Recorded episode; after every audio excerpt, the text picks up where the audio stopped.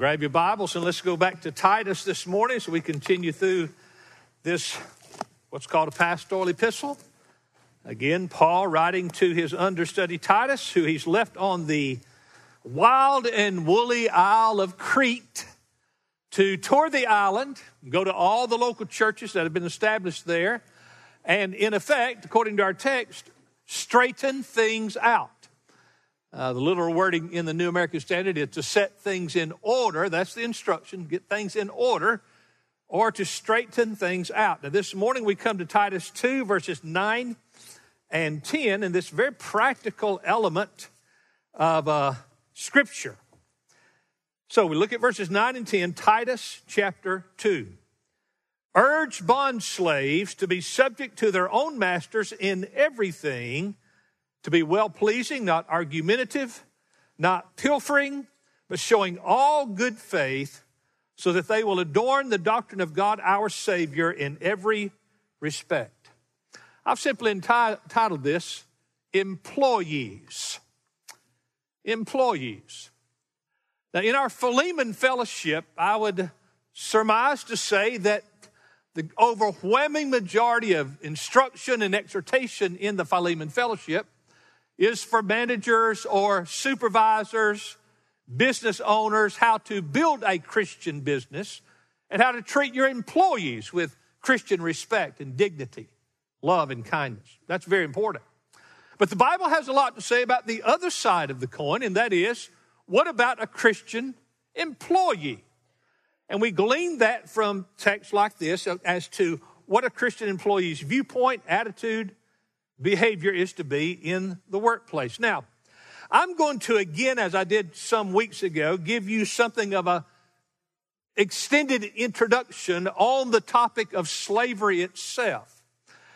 I think as I grew up and probably into my middle years, I basically didn't even think that slavery existed other than in the United States. Nothing can excuse it. Nothing can wipe away the guilt and the evil, the oppression and the wrong of our country practicing slavery. But I don't know that if you've figured this out, but the leftists and the liberals lie a lot. They distort and spin. I'm not saying conservatives can't do it, but it seems to be that uh, the leftists have made a, a something of an advanced art form of rewriting history and deceiving us. So I want to I want to first of all look at the historical perspective, some some perspectives on slavery, and just for a moment about the historical perspective.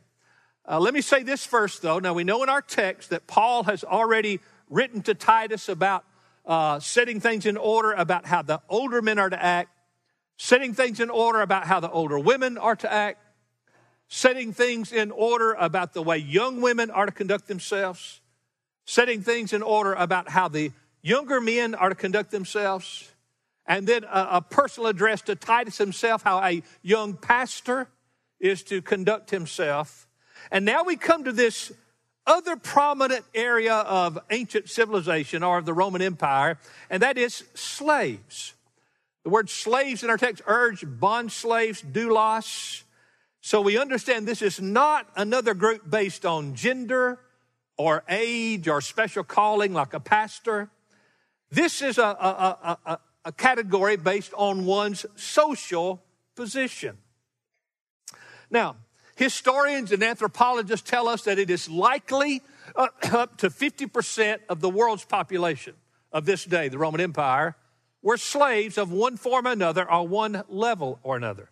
So it's no wonder that the New Testament addresses this because a lot of these slaves were being converted and added to the churches. So probably a good percentage of most every local church was made up of those who would be slaves, that is, to other people.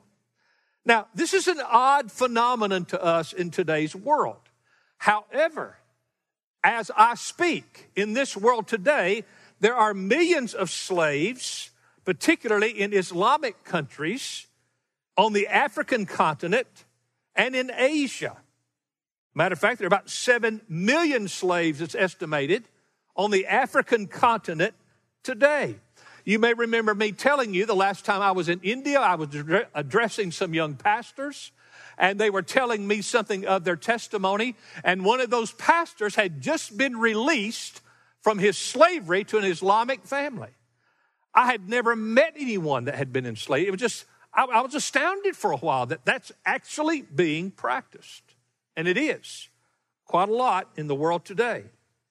And the fact of the matter is, until the middle of the 19th century, practically every nation in the world practiced slavery.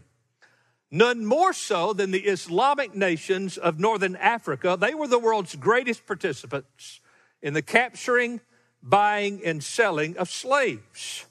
In fact, it is likely there were more white skinned slaves owned by northern Africans, the Islamists in particularly, than there were black skinned slaves owned by Americans or Western Europeans. Did you know that? That the northern regions of Africa regularly raided Christian countries and would wanted to uh, capture slaves that were only Christians. And this was in the era right before the Civil War. Now, in our country, as awful as slavery was, it wasn't just categorized exclusively to one ethnic group or one skin color group. Matter of fact, there were more than a few black skinned people before the Civil War who owned slaves themselves. I believe, I believe, it was a Harvard history professor that said it's possible there were more blacks who owned slaves in South Carolina before the Civil War than there were whites. I'm not excusing anybody, I'm just saying it's not as simplistic as they tell you it was. It's not as just this color against that color, as some on the left and as our rewriters of history would like to say that they are. In fact, some black slave owners fought for the Confederacy because they didn't want to give up their slaves. When the British Empire uh, made slavery illegal in all of their colonies, some black slave traders in Africa moved to other colonies so they could continue in the slave trade. American Indians owned black slaves before the Civil War. In fact, it was their black slaves that built the Indian nation in the West. American Indians, for a fact, was the last group in America to give up their slaves. And many of them fought for the Confederacy because they didn't want to have to give them up. So, what am I saying? Sin, hate, evil oppression comes in all skin colors and in all ethnic groupings. There are no inherently virtuous minority groups in the world, contrary to modern leftist propaganda. If there is any moral high ground concerning slavery, it goes to the Christian influenced countries of Great Britain and the United States of America that led the world in abolishing slavery. America abolished slavery just 89 years after her founding. No other country has done that. Now, my point slavery was a prominent part of human civilization almost from the dawn of time until the middle or so of the 19th century. And particularly, no one's hands are completely clean. You could sing the little song this way red and yellow, black and white. All are guilty in his sight. Yet Jesus loves the little children of the world. So while we as white skinned Americans must humble ourselves to confess it was wrong, it was evil, it was oppression, it should have never happened, nevertheless, all peoples of the world actively practiced slavery. Matter of fact, in antiquity, every time you conquered a country, you took their people as your slaves. Go back through history, that's the way it always worked. Now, we come to our text in the slavery of the Roman Empire, and uh, slavery in this day, I guess like in most days, was highly complex and variable. There were those who were the, of the lowest caste and were terribly mistreated and terribly abused. Many of them just put to death if the slave owner did not like them. And then there were others in the Roman Empire who had quite great prominence, authority, and uh, a, a, financial uh, advancement. For example, there were slaves who were bankers, there were slaves who were lawyers, there were slaves who were physicians, there were slaves who oversaw vast amounts of property and wealth. So that's something of a historical perspective on slavery as we blitz through the uh, annals of history and find that um, slavery was the common practice worldwide for centuries and centuries and centuries and centuries among all peoples. I know of no exceptions. Matter of fact, it's probably true. I don't care what your skin color is.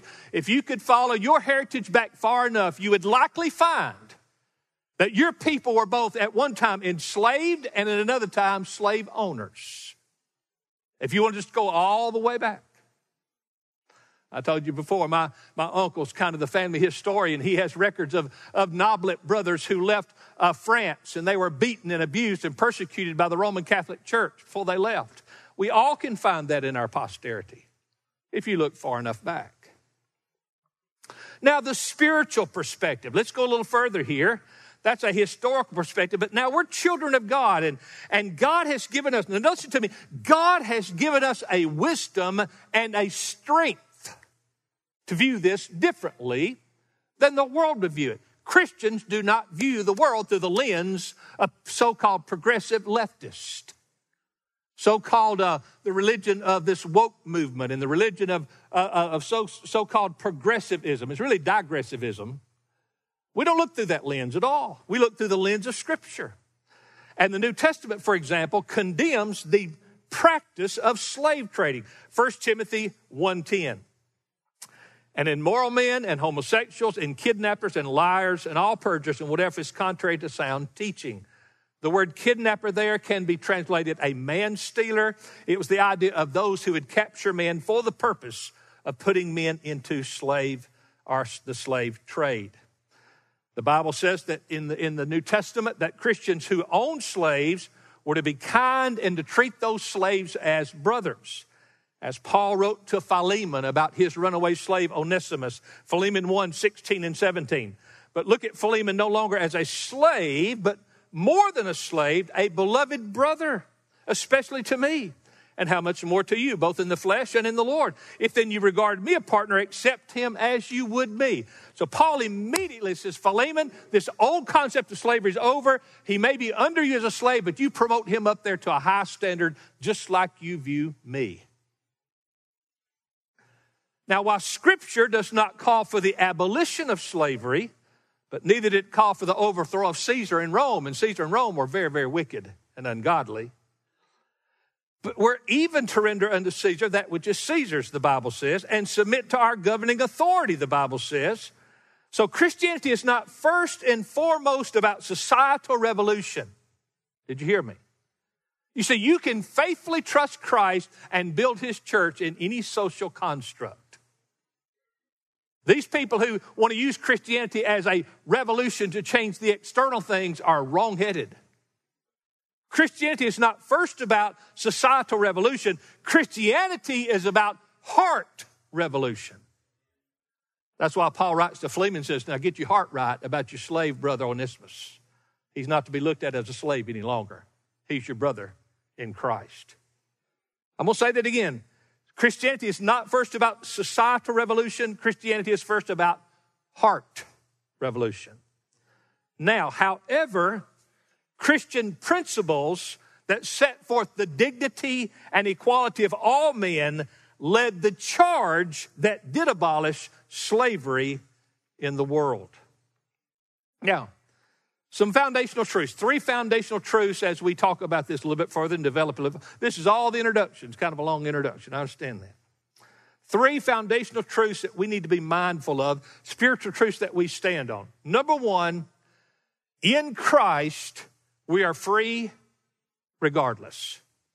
That's regardless of your social standing.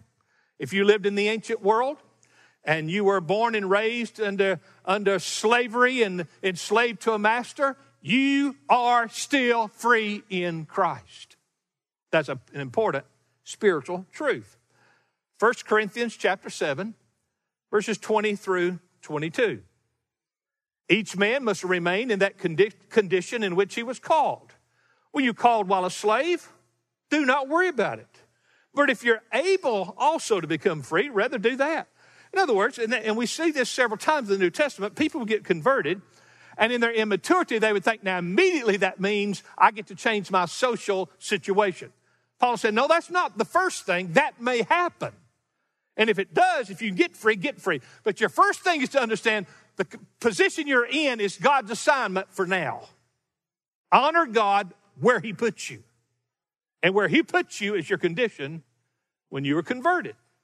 But balance, balance, balance. 1 Corinthians 7 21, if you're able to become free, rather do that. Verse 22, I'm sorry, 1 Corinthians 7 22. For he was called in the Lord while a slave is the Lord's free man. Likewise, he who was called while free is Christ's slave. All right, that leads us to the second foundational spiritual truth for Christians. In this life, all are slaves. In this life, all people are slaves. Paul, James, Peter, Jude, all refer to themselves as slaves of Jesus Christ. You are a fool if you think you're free. You're not free. You're enslaved to someone. Every single person. Romans 6, 17 through 19. But thanks be to God that though you were slaves of sin, you became obedient from the heart to that form of teaching to which you were committed. And having been freed from sin, you became slaves of righteousness. I'm speaking in human terms, in human figures, he's saying, because of the weakness of your flesh. For just as you presented your members as slaves to impurity and to lawlessness, resulting in further lawlessness, so now present your members as slaves to righteousness, resulting in sanctification.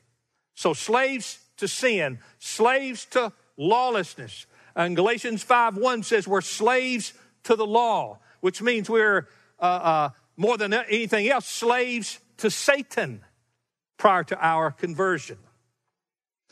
Now, if Christians in this day, for example, believe that now Christianity is about social revolution, and we hear some leftists say that today, that, that why didn't the Bible and why didn't the early church try to forbid this? Because here's what would happen. If Christianity, as small and insignificant as it was, started a social revolution, uh, a slave uprising, Rome would have quickly crushed them and exterminated them. And there would be no Christian witness left in the earth. Because God's not first and foremost about societal revolution, He's about heart revolution, which can and has resulted in societal revolution. So we gladly conclude, as the bond slaves of Jesus Christ, if our Lord, in his all wise purposes, deems my lot in this life to be a slave of another man, I will gladly serve my God in that assigned role. Yet, as the Bible teaches, if I'm able to get out from under it, I should do that. Nothing, nothing, nothing man can do to you can keep you from honoring Jesus Christ. You can serve Christ in the most difficult and dire of consequences. Well, a third foundational truth here not only are we free in Christ regardless, not only in this life are all men slaves to someone, thirdly, as Christians, we remember that our Lord has a record of radically reversing our condition if we honor Him first. Here's what I mean Lord, this is where I am. So I view this position this place that I'm in as your assignment.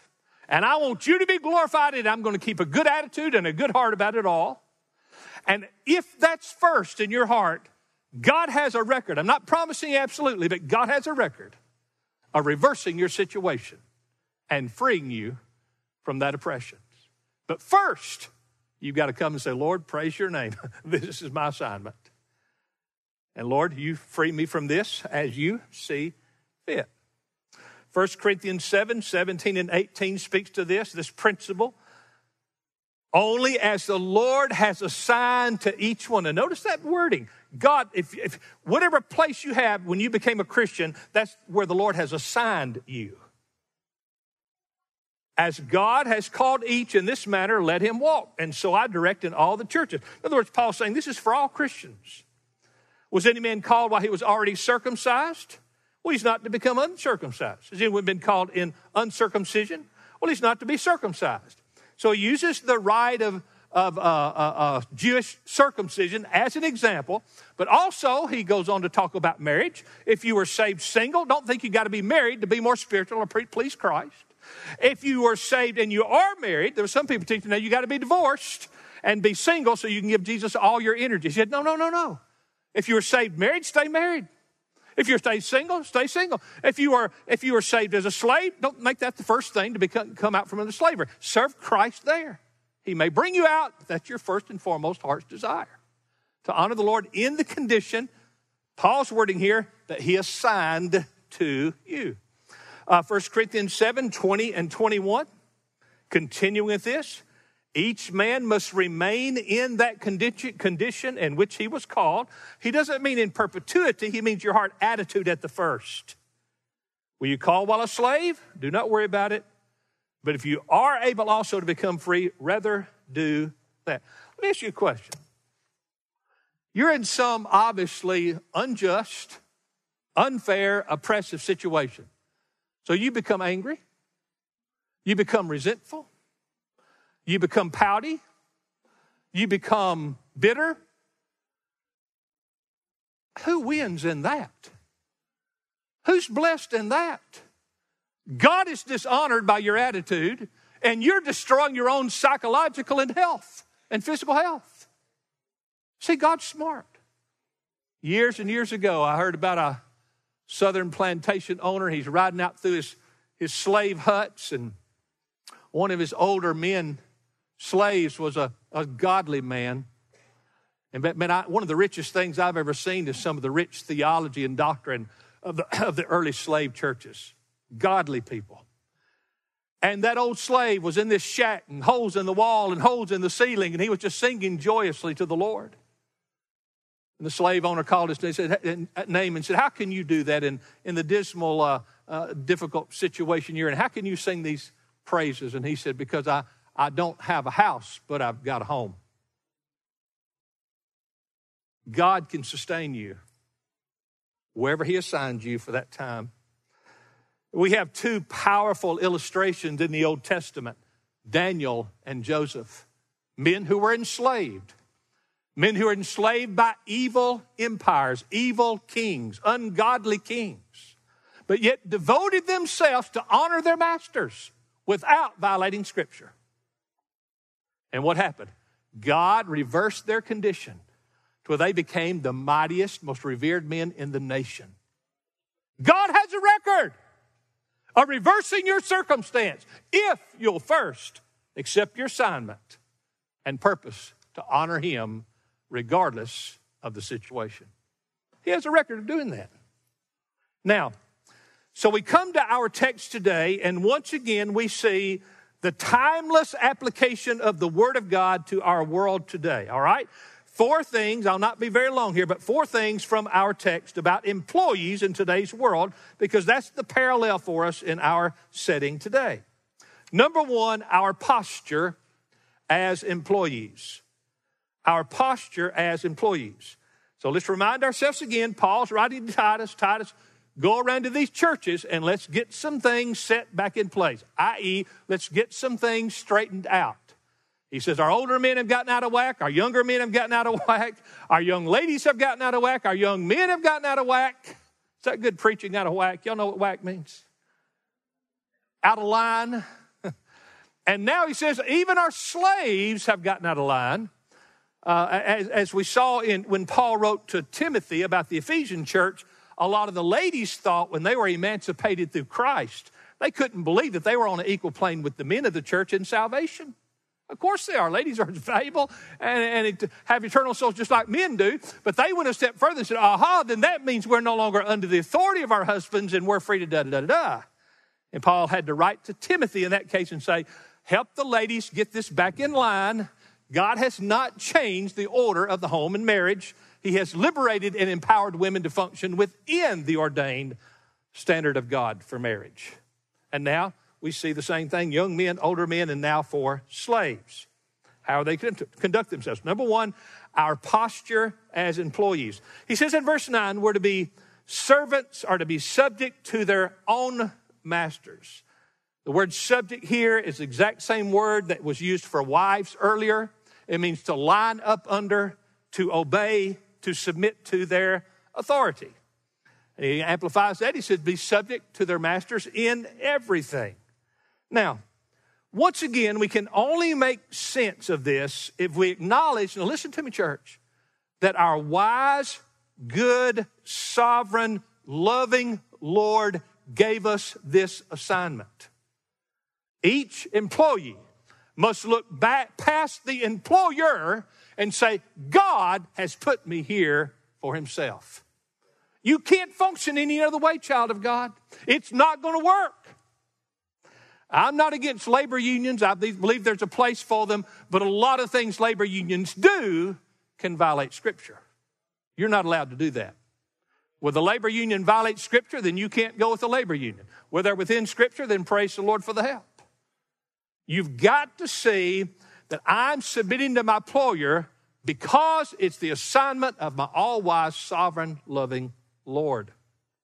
Same principle as husbands loving their wives. Wait a minute. My wife disrespects me. She does not honor me. I provide this, this, this, and this. So why do I have to love her when she, well, it doesn't matter. That's your assignment.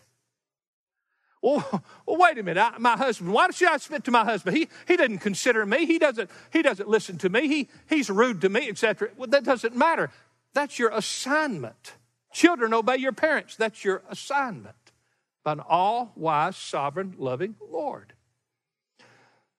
Colossians 3 22 and 23. Slaves, in all things obey those who are your masters on earth, not with external service as those who merely please men, but with sincerity of heart, fearing the Lord. Your employer should sometimes wonder, why are you so obedient to me? Why are you so honoring of me? Because I know I get in a bad mood and I know I don't treat you right all the time. then that might give you the chance someday to say, Sir, I don't do it for you. I do it for my Lord. He assigned me to do this for you for His name's sake. You know, I can't be an employee like everyone else because I belong to Jesus. And Jesus' reputation is on the line in the way I function as an employee. Verse 23, Colossians 3. Whatever you do, do your work heartily as for the Lord rather than for men. I've been telling young men this for years and years and years as they go out in the workaday world. I don't care what your boss does. Well, of course I do. There's a balance, there's a limit to an employer's authority over you. I get that. I'm talking about the garden variety everyday stuff. You honor that employee. You work for that employer like working under the Lord. I've never seen that man not prosper when he has that attitude. God will just come down and work on that boss's heart, work on that employer's heart, and cause you to find favor. Now, wait, wait, just wait, wait, just a minute.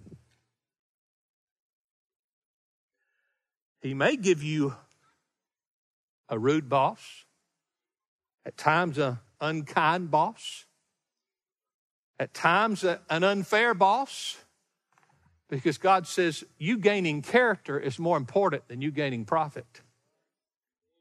You growing in character and virtue is my first task, and then I can work on your boss's heart about the way he's treating you. God wants you to be like Jesus. Number two, not only our posture being subject, coming up under, lining up under, but our pattern as we live out our workaday world for our employer. What's our pattern as employees? Well, verse 9, he continues to be well pleasing and not argumentative. Well pleasing has the idea of, of your attitude. Don't be sullen and don't be downcast toward your employer. Don't be pouty. Don't be difficult to work with. Why? This assignment is from your Lord, not your human boss. Is your Lord sovereign or is he not? And my mind went to, to Esther. Uh, pagan king Ahasuerus has chosen Esther, a Jew, to be his queen. And Esther, Mordecai, and the Jews find out that Haman, a high up official in Ahasuerus' court, has decided to exterminate the Jews, genocide, kill them all. And Esther don't know what to do about it. And Mordecai says, well, wait a minute. Has God not brought you to this place as the queen of this king for such a time as this? You see, you were assigned this, Esther. Here's the way it reads out in Scripture, Esther 4:14.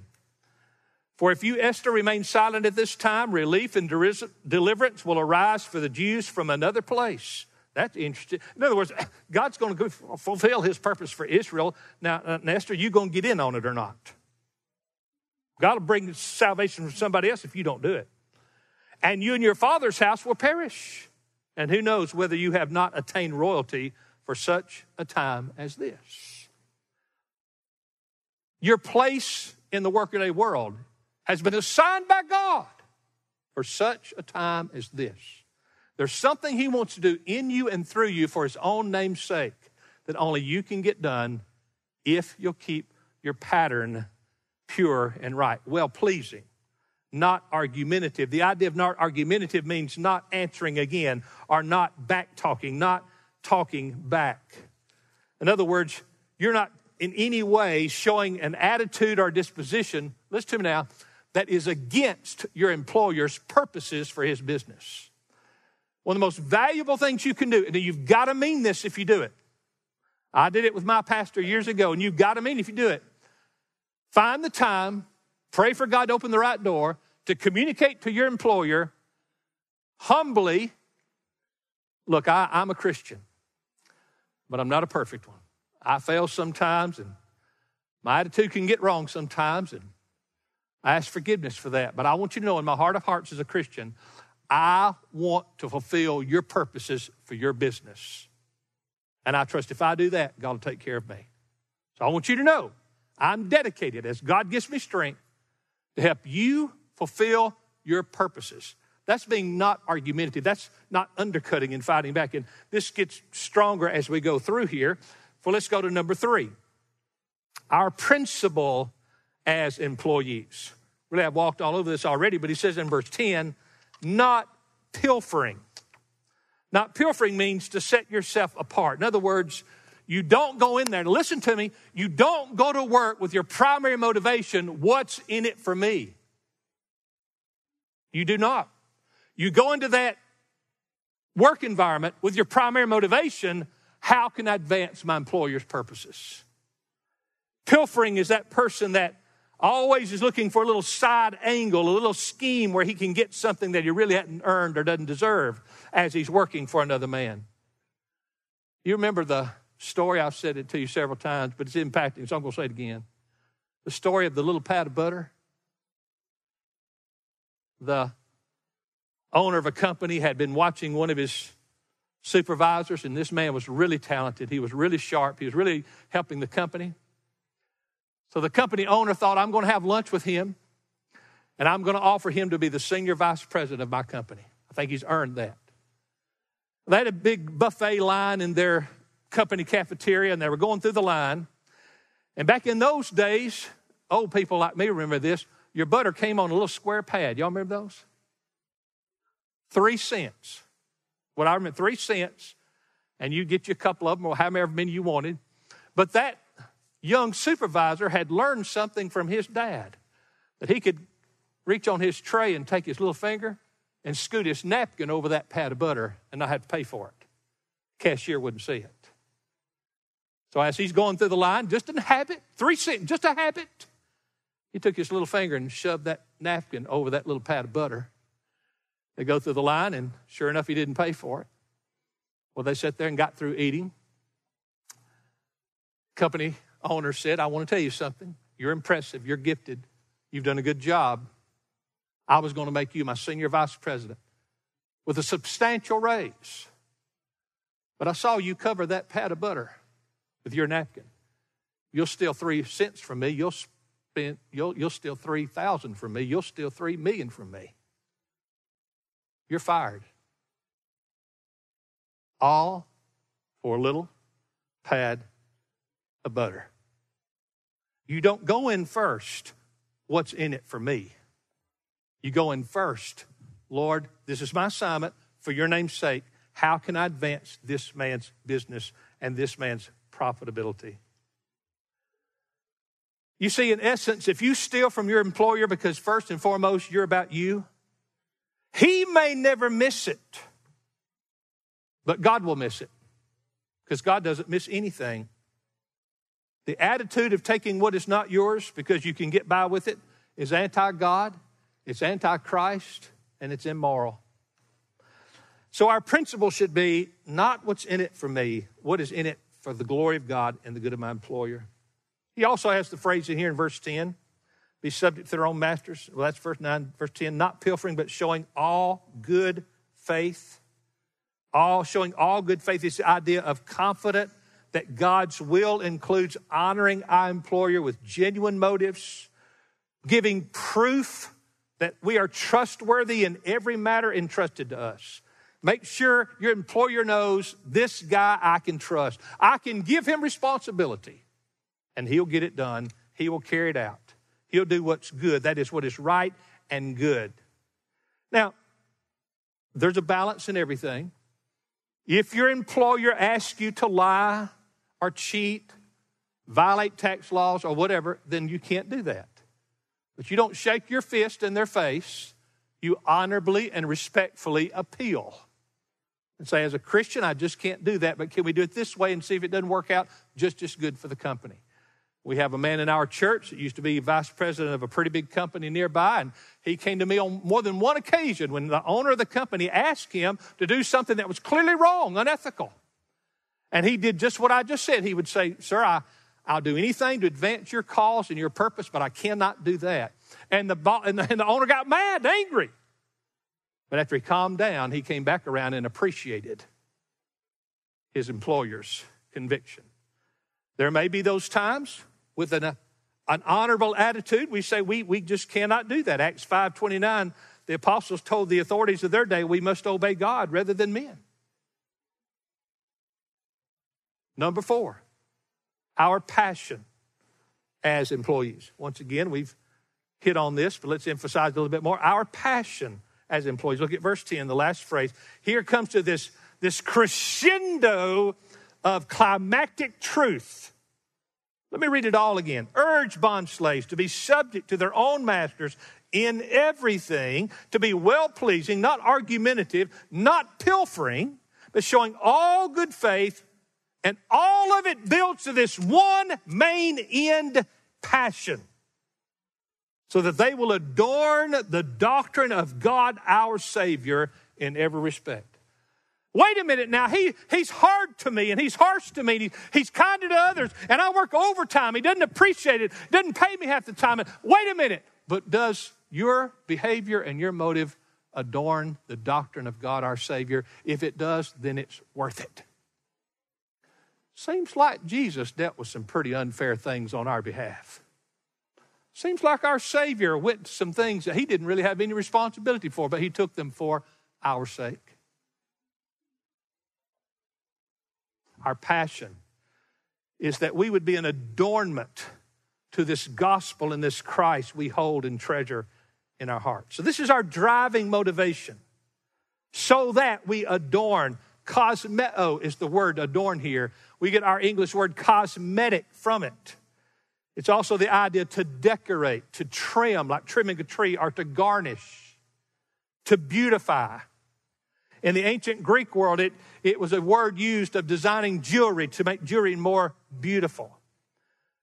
So, this is how a true Christian conducts himself in the workplace so that the Christ he, he holds to, the Christ he professes, the gospel he preaches and shares is properly beautified adorned by his righteous Christian employee behavior. It's an adornment. Now, where have we seen this idea of how we adorn ourselves before? Glad you asked that question. 1 Peter 3 3 through 5. Talking to ladies. Your adornment must not be merely external, like braiding the hair and wearing gold jewelry, putting on dresses. But let it be who you are in your behavior and attitude, he says, verse 4. Let it be the hidden person of the heart with the imperishable quality of a gentle and quiet spirit, which is precious in the sight of God. This beautifies, this shows the wisdom and power of God. Anybody can be harsh and, and rude and resistant to that one in authority, but to have a quiet and gentle spirit is strength. Is strength. And adorns the gospel you hold in the Christ you, you claim to be your Lord and Savior. It adorns him. It shows his beauty when you do this. Verse 5 For in, in this way, in former times, the holy women also who hoped in God used to, there's a word, adorn themselves, being submissive to their own husbands. So, this crescendo about it being all about the reputation of God and the glorification of God is continual in our text, matter of fact. Look, at, look up at verse 5. Up at verse 5, the last part, he's talking about um, wives being sensible, pure, workers at home, kind, being subject to their own husbands, so that the word of God will not be dishonored. Publicly, you'll show honor and beauty about the things of God, not a dishonor to the things of God. Then again, in verse 8, talking to um, uh, young men, sound in speech, which is beyond reproach, that the opponent will be put to shame, having nothing bad to say about us. Again, God's public reputation is a powerful motive that our God be glorified. So, God's doctrine, God's word, lived out by God's strength, is beautifying to the things of God. It show forth God's beauty. Uh, God, God's truth is adorned when we conduct ourselves biblically in the public square, in this case, in the workplace environment. Even more than that, when you conduct yourself with these principles, you show God's wisdom, God's power, and God's beauty. It should be that your work associates and your boss say, I don't know how they do that. And they must conclude the God they claim to profess to love and serve must be real in their lives. And it's a beautiful thing. It's a powerful thing because these other employees can't do that. And what wisdom they must have because now I want to pay them more and advance them in my company. I want to advance them and pay them better because that's the kind of attitude I want in my company. That's why I've told you, young men, if you'll be meek, if you'll keep your power under control and work hardly as unto the Lord and honor your employer, you're going to pass everybody else because nobody's teaching this anymore. It's all about me and I'm oppressed and my rights, et cetera, et cetera, et cetera, when the Bible's just right the upside down of that. I should say right side up from that. And watch God advance you. I'm one, I'm not 100. I'm 1,000% certain had I not honored Dr. Bob Pittman as his associate pastor, and I failed at times, I had to get some things right sometimes, but if I had not honored him, I would have never been your senior pastor.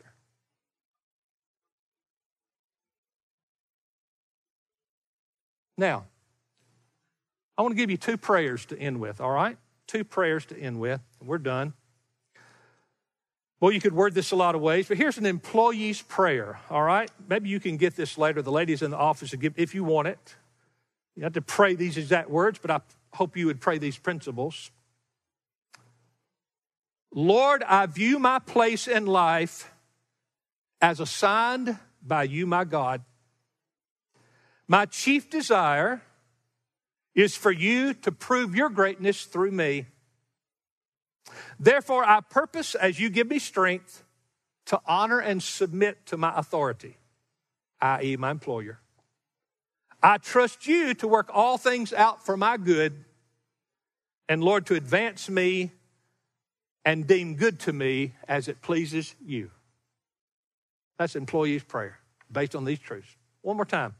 Lord, I view my place in life as ordained or assigned by you, my God. My chief desire is for you to prove your greatness through me. Therefore, I purpose as you give me strength to honor and submit to my authority, my employer. I trust you to work all things out for my good. And Lord, advance me and deem good to me as it pleases you. Now, that's the employee's prayer. But Satan's got his prayer. Satan's got his counterfeit prayer that tries to seduce you in your fleshly, carnal, unspiritual lust and thinking. It's a seductive prayer, it's a lie. Here's Satan's prayer very simple. My authority does not deserve my submission, therefore, God does not require it. My authority does not deserve my submission, therefore, God does not require it. Oh, really? Explain that to Daniel as he honored Belshazzar. Explain that to Joseph as he honored Potiphar and ultimately Pharaoh. Explain that to Sarah as she honored Abraham. Explain that to Jesus as he knelt and dripped blots of drops of blood out of the stress and burden of in every holy and just calculation was an unfair equation that he should go to the cross for you and me. But he submitted to his father's authority. And look what happened. He's now crowned King of Kings and Lord of Lords. But it took full submission to honor his father's assignment before the exaltation.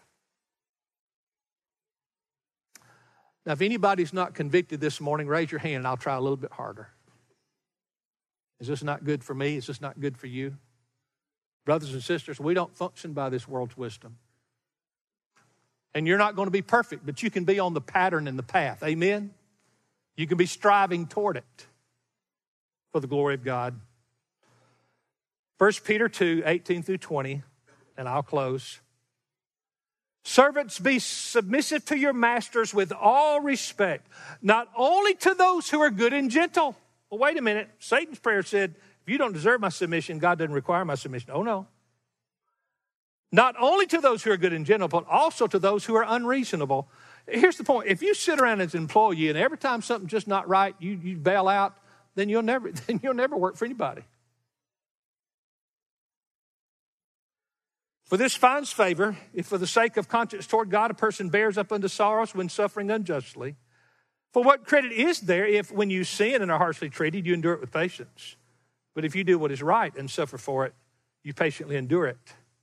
This finds favor with God. And I would add something else in the balance of biblical truth. When you bear up under unjust treatment because you believe this was God's assignment, you want to honor your employer, it how shall I say this? I'll, I'll, use an anthropomorphic expression, but I don't literally mean it this way. It stirs God to act on your behalf. Because really, nothing actually stirs God. But in our limited understanding, if you'll honor for God's sake, God will act on your behalf. Daniel, Joseph, Sarah, the Lord Jesus Christ.